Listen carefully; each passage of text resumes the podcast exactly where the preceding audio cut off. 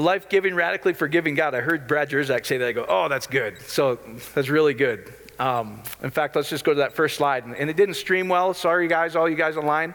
So I'm going to just cover a little bit of what I covered last week because it didn't wasn't recorded. So um, th- this is just kind of living my thoughts out about the sinner's prayer and things.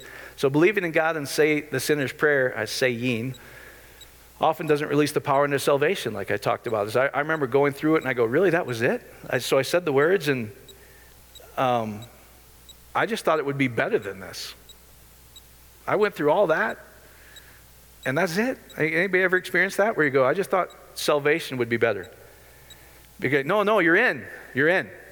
In fact, if you doubt that you're in, that means you're really in because the devil wants to confuse you. And I'm like, well, I'm doubting I'm in because I don't, nothing changed. And then they're, like, no, no, that's good that you're doubting. I'm like, no, it's not because everything's about my heart, right? If I'm doubting, then how do I know? Well, just say this and then get them to say. I remember we would do this, and one particular, one of our Buddhist friends would be like, okay, we got them to say the magic words.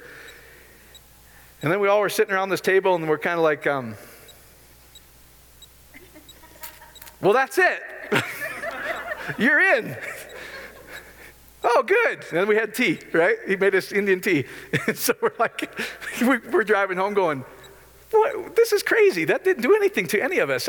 He, he doesn't know Jesus any more than I do. He said, Yeah, I believe in Jesus with all my heart, and da da da, da. but there was no life change, and I'm after the life change in you.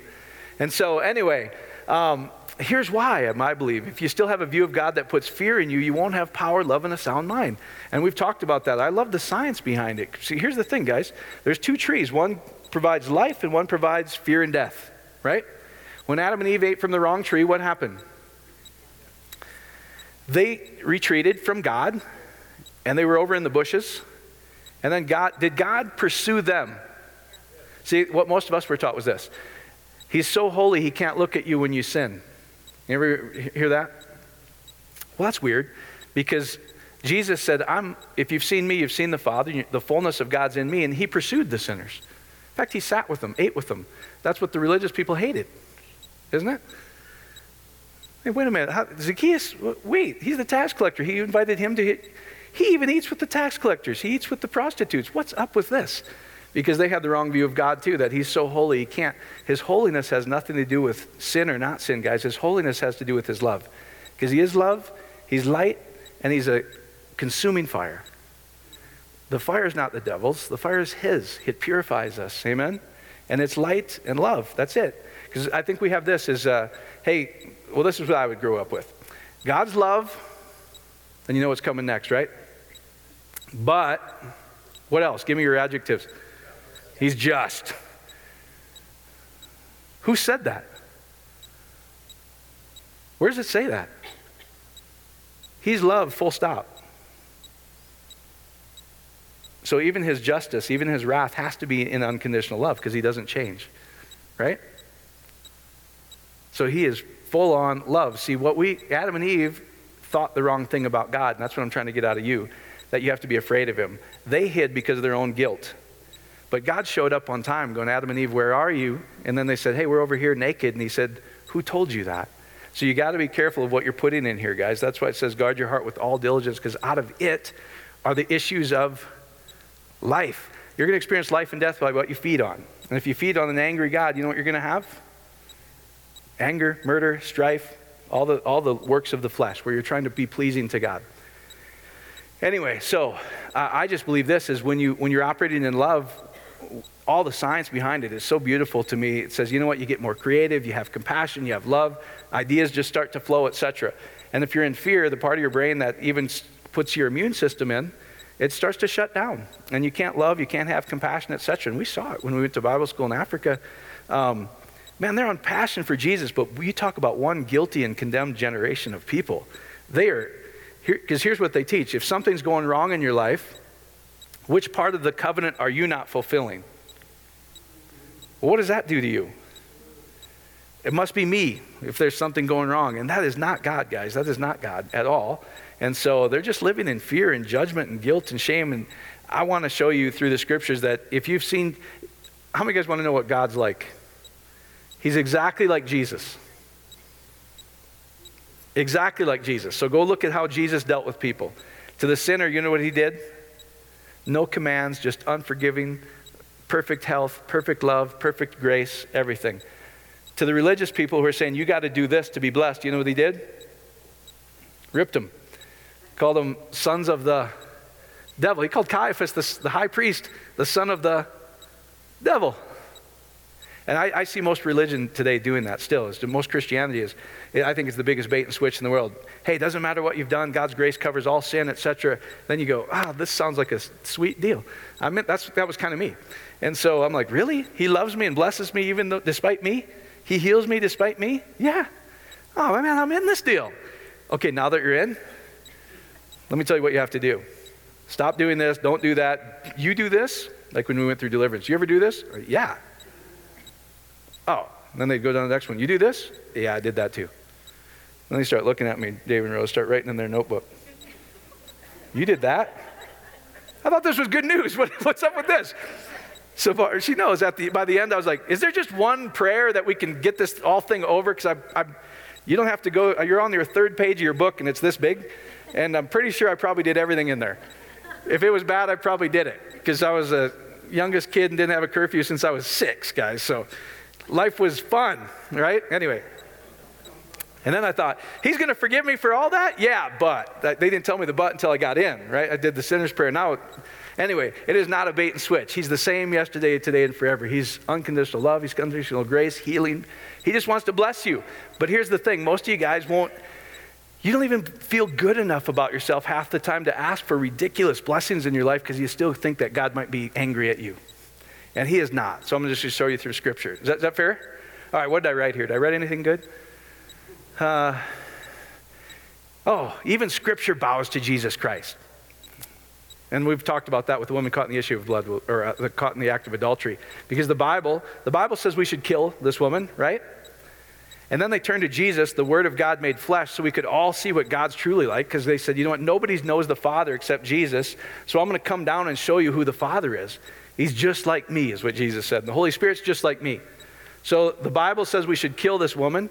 And then they turn to the Word of God made flesh and go, but what do you say? And what did he say? He corrects Scripture. And he goes, You're interpreting Scripture wrong, guys.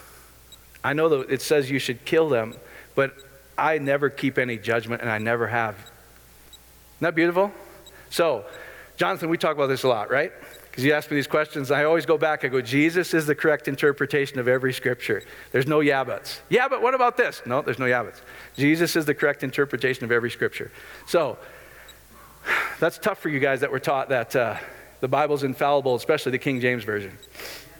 Because if it says it, it's in there. I go, it says lots of things that Jesus corrected. So Jesus is the correct interpretation. You have to understand that. So when you realize he's always loving and giving and radically forgiving, you start to experience him. You start to experience life. And so all the blessings of God are yes and amen in him. Guys get it? So what's there to do? What must we do to do the works of God? What was the question, right? And what was Jesus' answer? Believe in the one who was sent. And what does that mean? It doesn't mean just believe in Jesus. Even the devil believes in Jesus, right? Devil probably said the sinner's prayer. I wouldn't doubt it. He's like, yeah, why not? I'm the deceiver anyway. I just lie. I know that's not the that's not the power behind it. The power is behind it when it radically transforms you. You know He's never going to judge you ever again, and all He's going to do is bless you, despite you. That's when you start to go, Oh, man, what a good God, right? So, anyway, um, good enough. You guys good? Right, let's go through scripture. All right, go to this next slide, Doug. Just reaffirming this 2 Timothy 1 7. So, this is Paul. For God has not given us a spirit of fear, but of power, love, and a sound mind, right? It says, if you still see God where it creates a fear in you, that you might be separated, or even worse, if you didn't say the right words on this side of, of your life, that you might go get tortured for the rest of your life. So we, that's our brains and our hearts just, our hearts have a hard time with that. They really do. Because they're going, wait a minute, he loves me, he's unconditional love, he's unconditional love, he's unconditional love. Oh, you lost your last breath. No, now he's. No, he doesn't change. It's still unconditional love. Does that make sense? And that's why I want to teach you some of the, what the early church founders taught. It's radically different. They didn't teach. See, here, the, the sheep and the goats, we have this thing, right? The sheep and the goats, or Lazarus and the rich man the punchline of all those parables is Jesus Christ. He's showing the Jews, he's going, things are different than you think. But how many guys know by the end, when Jesus Christ actually dies and rises again, how many guys know that the chasm between the rich man and Lazarus was removed? There was a chasm.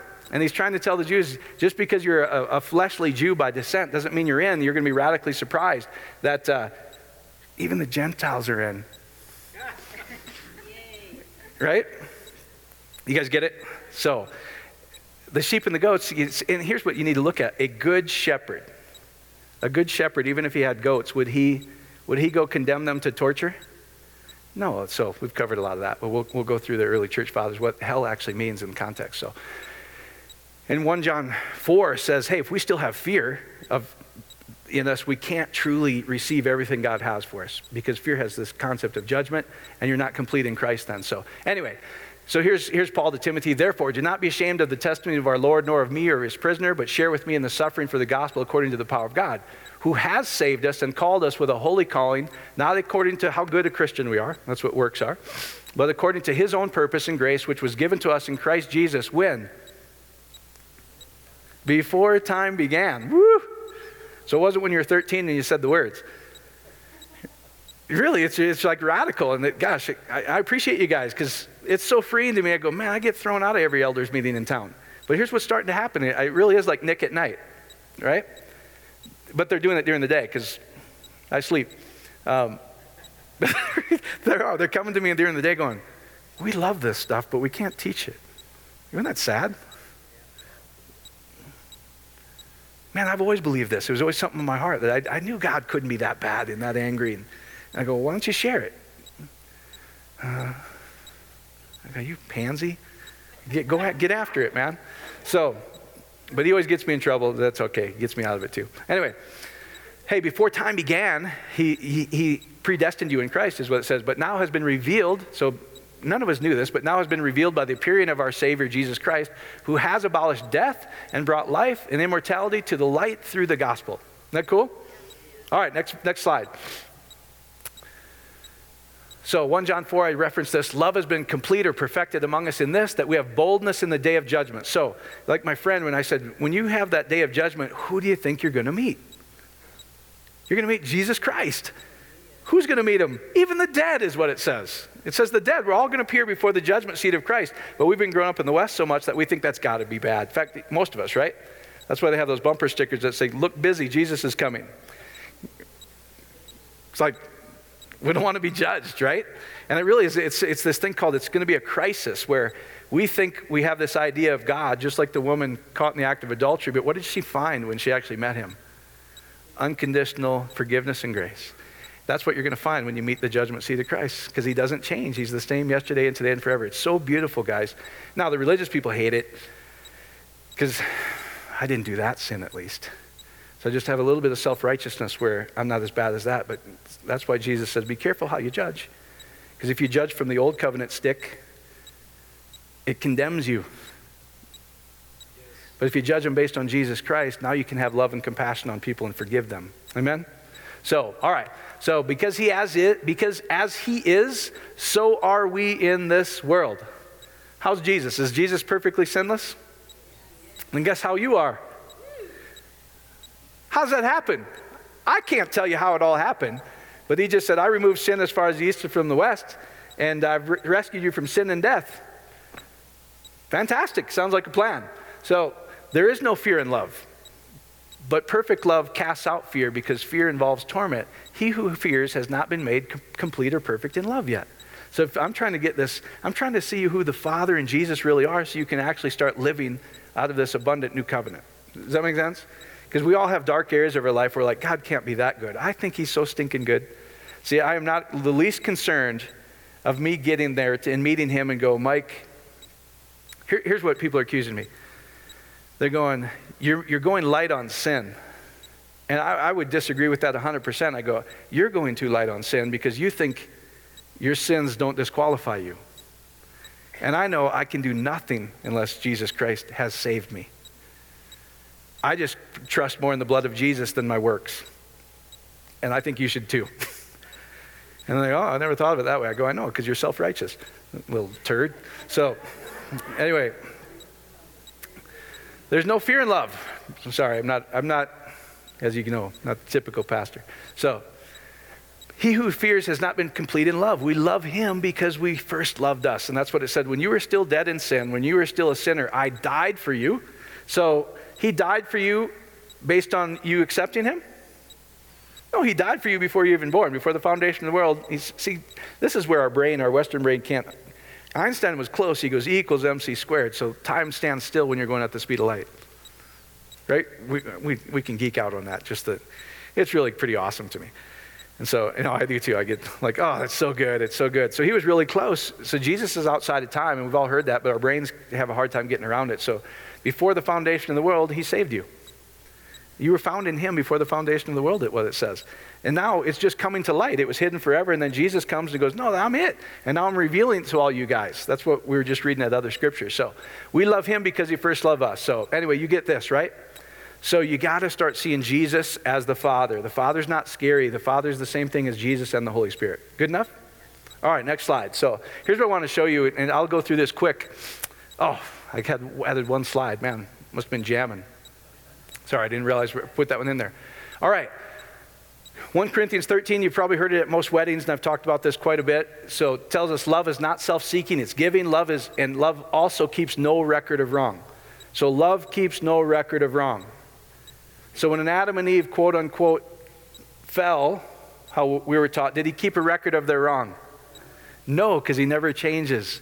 Perfect love, which he is, never keeps a record of wrong. Now, the law kept a record of wrong, but the promise never kept a record of wrong.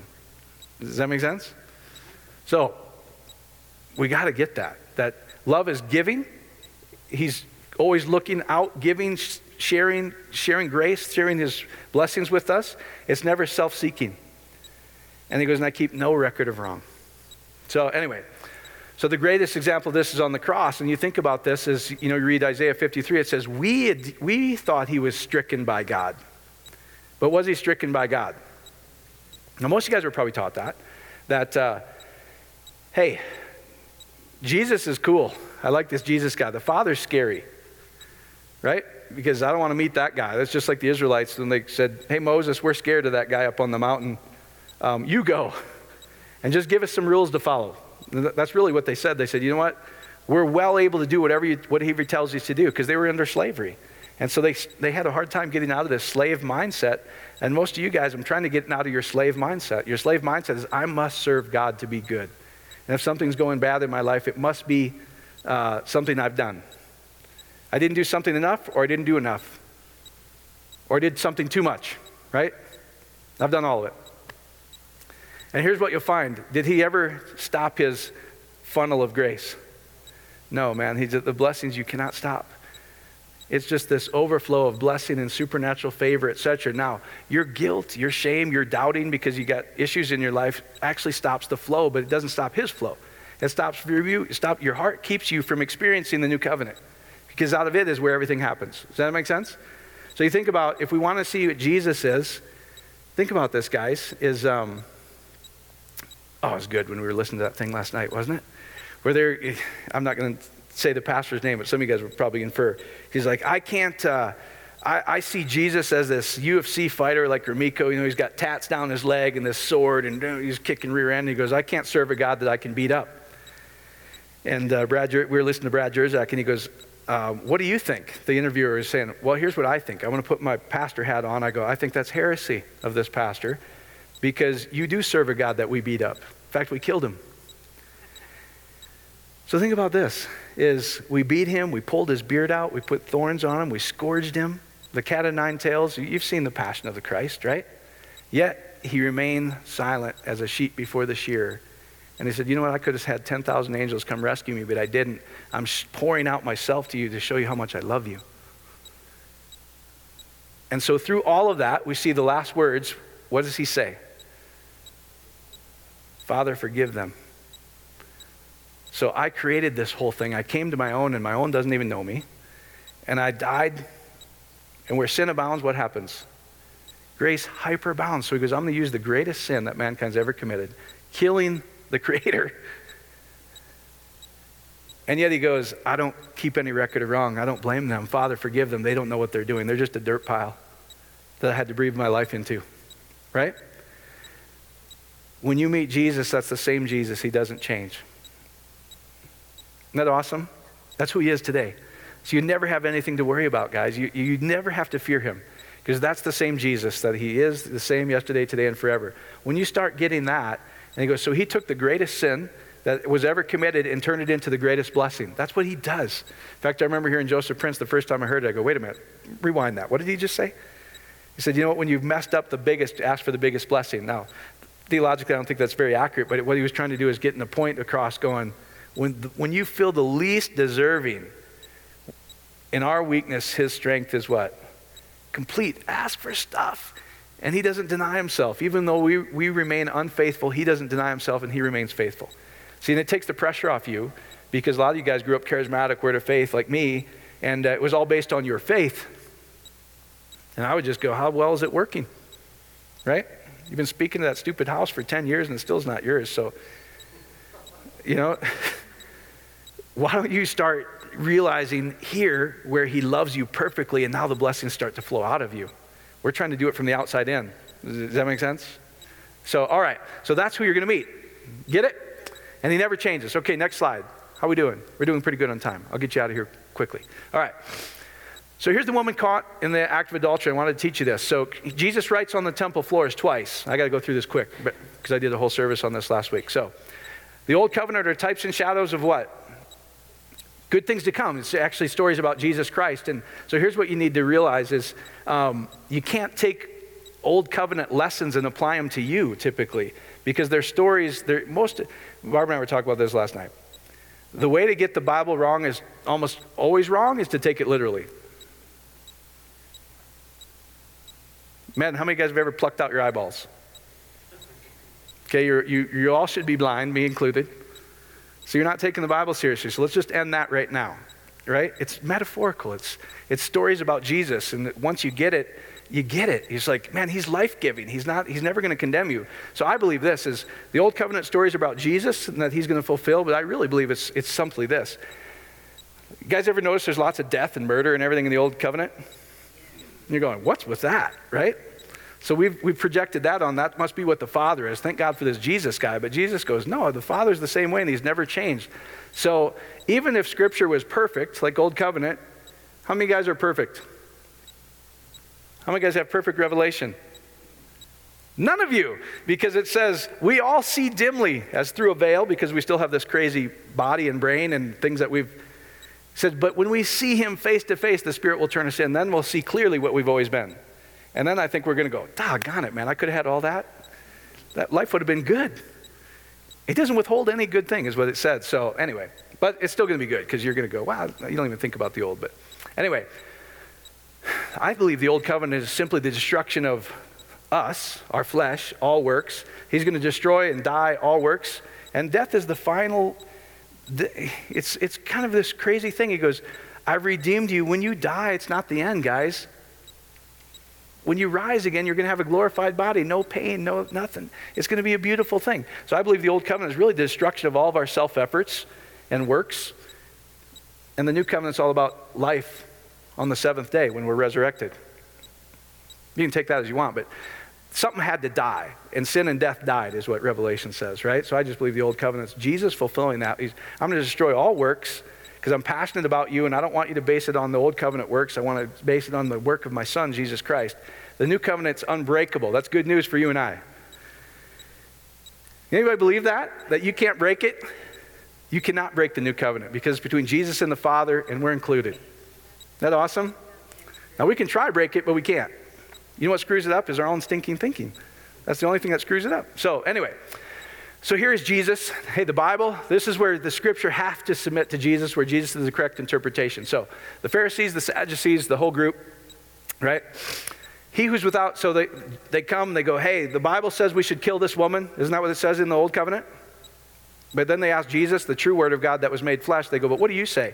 And here's what he says He was without sin among you, let him throw the first stone. Stones were always representative of what? The law. That's why it says when the old covenant, when the stone was rolled away, you can boldly go in and, right? Mary and the disciples, they went into the, after the stone was rolled away, they went in and what did they see? The mercy seat. They saw the two angels sitting there and the wraps and Jesus' blood on the stones. It's beautiful. Anyway, the stone was rolled away. So he's like, listen, if, as soon as you get rid of the stones, now you can see me, and all that's going to be left is me, is what the story says. So, and he again stooped down and wrote on the ground. So again, he wrote on the ground twice. So he's writing on the temple floor, is what you see. And if, uh, if you go look at the Talmud, the Jews believe that the tablets, the stones, were written on stones of, Stephen knows, lapis lazuli, sapphire. Right? That's a whole other story. So Jesus is the fulfillment of all that. So Moses comes down. First, he gets rid of the 15 commandments. Then he comes down, then there's 10. Right? I just love that. I see. I think Jesus laughs, and all the religious guys in cloaks would yell at me. But uh, I think he thinks that's humorous. I really do. You guys know what I'm talking about, right? Yeah, yeah. All right. So anyway, so he comes down and breaks them. He goes up to, you got, we, see, when we read New Covenant scriptures, we have to go, where did this happen in the Old Covenant? And the, the only time that something was written on stones twice was Moses and the Ten Commandments. So Moses goes up the first time, comes down, they break them. He goes up a second time, and were the stones ever broken the second time? No, they were put into Jesus, the mercy seat. He goes, don't show these to the people, put them in the mercy seat. So Jesus is fulfilling this.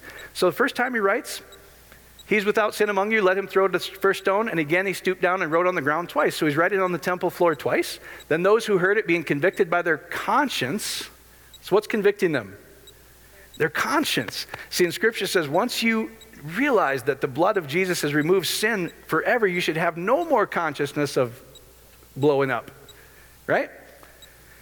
So I'm trying to get you no more consciousness. Well, then they're just going to run out and sin. No, you, no, you, no, you just don't have to hide it anymore. It's, it's, you'll actually get free from it. It's fascinating when you know you're not going to be judged by it. So, then those who heard it being convicted by their conscience went out one by one, beginning with the oldest even to the last, and Jesus was left alone. All that's left is the new covenant, guys. So Jesus and the woman caught in the act of the new covenant, all and Jesus was left alone, and the woman standing in the midst. When Jesus has raised himself up and saw no one but the woman, he said to her, Woman, where are those accusers of yours? Has no one condemned you? She said, No one, Lord. Now, who is the accuser in the scriptures? Ha Satan, Satan. The, the accuser is really what it says, the accuser of the brethren. We think that Jesus is the accuser, and when we're going to meet him, he's going to write down all the stuff. You go, I remember you did this, Michael, when you were, oh, you saw that one? Dang. Right? Or you were taught that, um, no, I won't get into that. Listen, he's never kept any wrong. He never kept any record, and he's removed sin as far as the east is from the west. So when you meet him, is he going to ask you about the sin? No. You're going to find mercy and grace. That's what you're going to find when you meet him. Because he never changes. That's what people need to get. So, no one, Lord. And Jesus said, Neither will I do condemn you. Here comes. Now go and sin no more. See? He said, Go and sin no more. See, there it is. Wait a minute, he's never kept any record of it. So Jesus has to be the inter- correct interpretation of Scripture. So where are we missing it here? That's what you need to start doing, right? So, because here's, here's what I always say. See, Mike, they said go and sin no more. Okay, let's take it as that. How you doing? Oh no, you weren't supposed to say that to me. I'm supposed to get to say that to the sinner. No, no, how you doing? And I always say that. I go, if Jesus came so he'd never sin again, he's failed miserably. But if Jesus came to set us free from the law of sin and death, he succeeded. And he said he succeeded. Does that, does that make sense? So let's look at what the sin is. And if some of you guys have read the Mirror translation, it's so beautiful.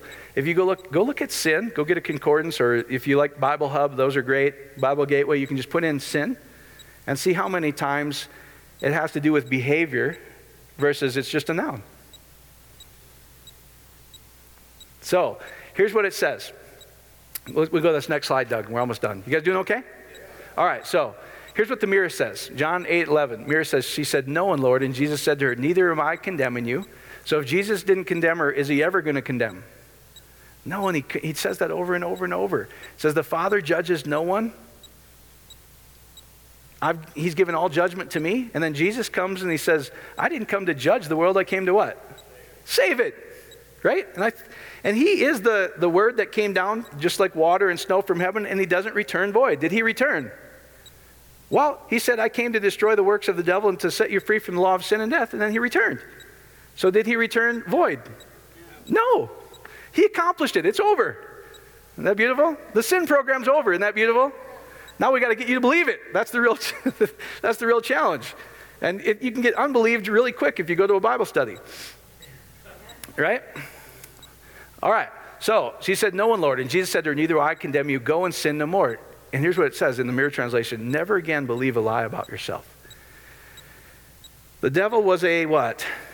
Liar from the beginning, is what it said. So, where did the original fall happen? The beginning.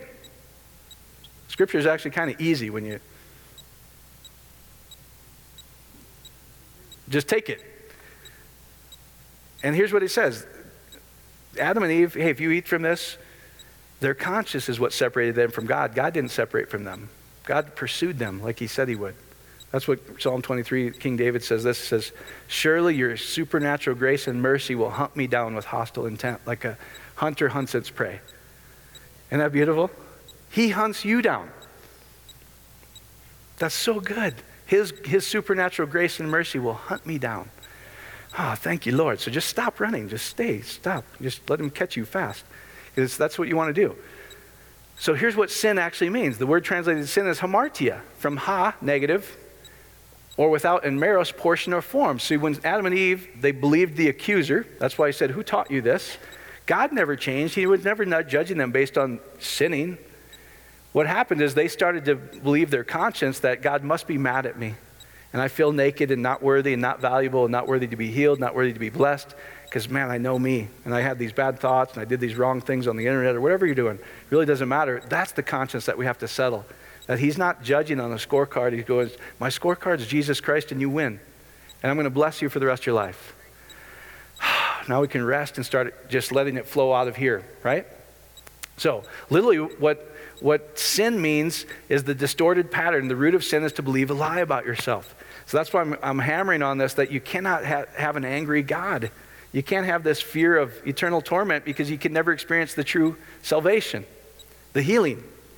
Does that make sense? It's the heart that we need to heal, guys. And it's our heart, not his. He's good. He's going, I got to show, I got to demonstrate my perfect love to humanity. I'm going to let them sin all over the place, pluck my hairs, say the blaspheme me, etc. So, guys, he's not really that concerned about your dirty word. He heard a lot from the Roman soldiers. And what did he say? Forgive them, Lord. They don't know what they're doing. And that's how he always will be. Isn't that beautiful? Ah, so, see Romans 6 14. Sin was your master while the law was your master. Now grace rules. Isn't that what Scripture says?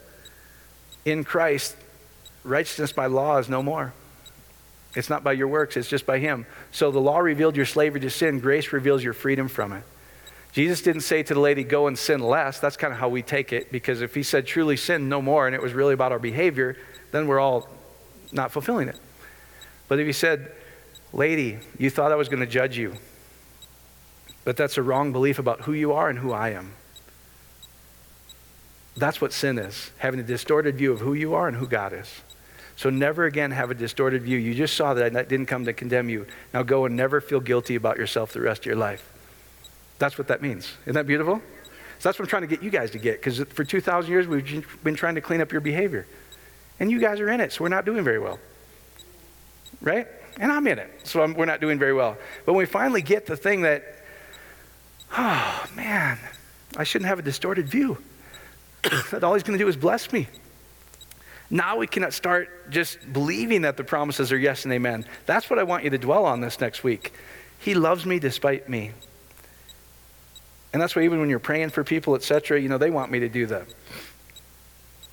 healed and all this stuff. I go, man, nothing happens typically. He'll use that if you like, really, that's all you got? Okay, I'll throw you a bone and heal this person. Um, but that's not how it works, guys, is if you can honestly just be a conduit to express their love to him, that it's not their fault. We talk about that all the time. It's just, we got to get it out of their minds that it's their fault that they're going through something. Because it's not your fault. It's just a distorted view of who you are and who Jesus is. Amen? You guys get it? All right, last slide. I think. You guys doing okay? You guys are quiet. All right, get to your feet. I'll get you out of here on time. You guys good? All right. I said this from the beginning, but if you're wondering what God is like, He's exactly like Jesus. He's unconditional love and nothing else. He's love, but he's also just. Yeah, he's so just that our ways are not like his ways. He goes, you know what? If one man died in Adam, one man can all be free in Christ. And by the obedience of one man, you've all been complete and perfect forever. Amen? It's not your obedience, it's his. That's why he's so radically holy and different. He's not so holy that he can't look at you. He, he loves you perfectly. He sings over you. He goes, I want you to see that's how beautiful I think you are. You are the spotless bride. I was with this group of men and the religious dudes, you know, like, Jesus isn't going to come back for a spotted bride. I'm like, then you guys are screwed. Because I know you. right? It's just we have this weird deal that we think we can clean ourselves up. And I go, we can't. We can't. He perfectly cleaned you up forever. Isn't that good news? That's what, that's what bringing every thought to the obedience of Christ is all about. You man, he's going to bless me because, because, just because? That's why it's called grace, my friend. Right? That's it. So, anyway, he's just like Jesus. He'll never judge you, he'll always forgive you, he'll always bless you. So, Jesus did away with the fear, guilt, and shame of the law and replaced it with his unconditional love and radical forgiveness.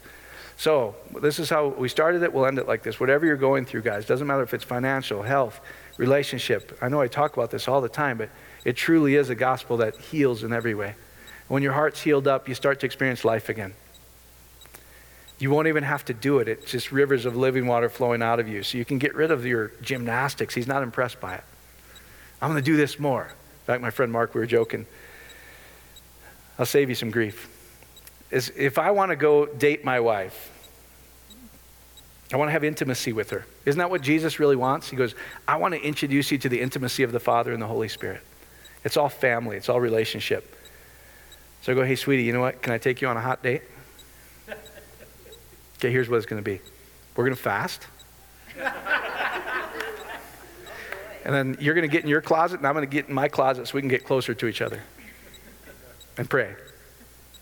Sound like a good date? Jesus hates that too, guys. He goes, That's it? That's what you're going to give me? That's the intimacy you're going to give me? I want to have intimacy with you. I want to give you life and live it more. I want you to have life and celebration. I want you to feast. That's what the feasts were all about. Does that make sense? This whole fast gig is just old covenant nonsense, in my opinion. Because once the lamb was accepted, you know what they did? They ate, drank, and were merry. Amen. Go read Deuteronomy 14 once. That'll screw the religious people through the roof. So, who, Kat, I gave that to you, didn't I? Did you go, go share your Bible teacher? you need me there when you share it, right? We'll put him in his place a little bit. So, anyway you religious knucklehead, you. So, anyway, now think about that. Isn't that retarded if I said that to my wife? Yes. Sweetie, we're going to have this hot date, and here's how cool it's going to be. I'm not going to take you out to the, to, where do you like to go? We like to go to Elways at the Ritz Carlton in Denver. I don't like the other one. No, we're not going to go there. We're going to go to a budget hotel. You're going to go in the closet. I'm going to go in another closet, and we're going to fast. It's going to be awesome. That's how you view Jesus in the old covenant. It's religious works, right? And he's like, why are you doing that? Jesus came eating and drinking and celebrating life. So that's how I want you to. The, the new covenant's all about life and life more abundantly. It's celebration because of what we are in Jesus Christ today, not by you, by him. You guys get it? So here's what I want you to start doing. Uh, my friend Pocky Phillips sent me a thing today about of Steve Harvey. It was so good. It was so good. and he, you know what? I, You know, I, I listened to it and I was like, oh, Pocky, I've watched that before. It's so good. You guys know who Steve Harvey is, right? Black guy that is very famous on Price is Right and all these other things. Family Feud, whatever it is. I don't even know. I don't watch TV hardly unless it's ESPN or something. I really don't. People go, Did you watch this movie? No. Hey, there's one movie I'd encourage you to go watch. It's The Greatest Showman. It's awesome. We went twice just because I was like, that is, a, that is the, that's the new covenant right there. It really, it's, in, it's fascinating. I don't watch movies, do I? She's like, sweetie, you're doing good. You went two in the last month. I, have been to two in like 10 years, honestly. I just, she knows, like, a movie starts and I fall asleep. They don't, they, now, I can watch like ping pong, anything, badminton. So Olympics are coming on. I'm, I'm not going to sleep. I just, I love competition. I can watch sports all day, be a movie. I just start snoring. So anyway, but that's true, isn't it? She goes, You want to watch a movie? Yeah, I want to take a nap in your lap. That's what a movie means to me. anyway, it's really, I don't get inspired by it, but what was I talking about? The Greatest Showman, there was something important I was going to say before that. Oh, Pocky. Yeah, Steve Harvey. Here's what, I, here's what I noted about Steve Harvey. He focused on three good New Covenant scriptures, never about judgment, never about sin, never about whether he was worthy or not. And he goes, I don't, I don't go to church. I don't do this stuff. I'm like, yes, that's why you're being blessed. Because you're not getting judged. Now, hopefully you come here and you feel empowered and good after you leave. That's the whole goal. It's to empower you, not build a ministry. That's just nonsense to me. It says build you up so that you can do the work of the ministry. Ministry just means service. Guys, you have gifts, you have skills that you can go serve the world with, and He'll bless your socks off if you just start believing that you're worthy because of Jesus Christ. Fair enough? All right, so I want you to just start renewing your mind to that. Man, I'm completely forgiven. Even the things I'm going to do 30 years from now, he, He's forgiven. And all He's going to do is bless. He's like Melchizedek. Melchizedek comes to Abram, destroys all of Abram's enemies, and he says, I bless the Father and I bless you, Abraham. Let's have a party. No talk about curse, no nothing. And said Jesus is after the order of Melchizedek. So all Melchizedek does, guys, is bless. Every promise is yes and amen. Does that help? Because I want you to start doing things like this. Is you know what, Lord, whatever I put my hand to shall prosper. Whatever I put my hand to shall prosper. Why? Because it's a covenant promise that says it's yes in the new covenant. Amen? And not worry about whether you did this right or did that right. You can't get there from here. So I just get back that, Father, just thank you for supernatural blessing. Thank you for radically forgiving and loving me. And if we know how much you love you, you do exceedingly abundantly beyond what I can think or ask, and I can think and ask big. So do something big. Thank you, Father. And you know what? You're going to wake up in the morning, you know what you're going to feel like? Crap. You will. So you know what you need to do? Do it again that next day. And eventually it starts to re, re, really literally down to your DNA. So every part of you now starts to experience life. And we talk about this all the time. I can tell where your heart's at just by what's coming out of your mouth in like two minutes. And I don't judge you. I'm not weird like the old come. Don't say that because that's what we were when we went to Bible school. We're getting into the elevator.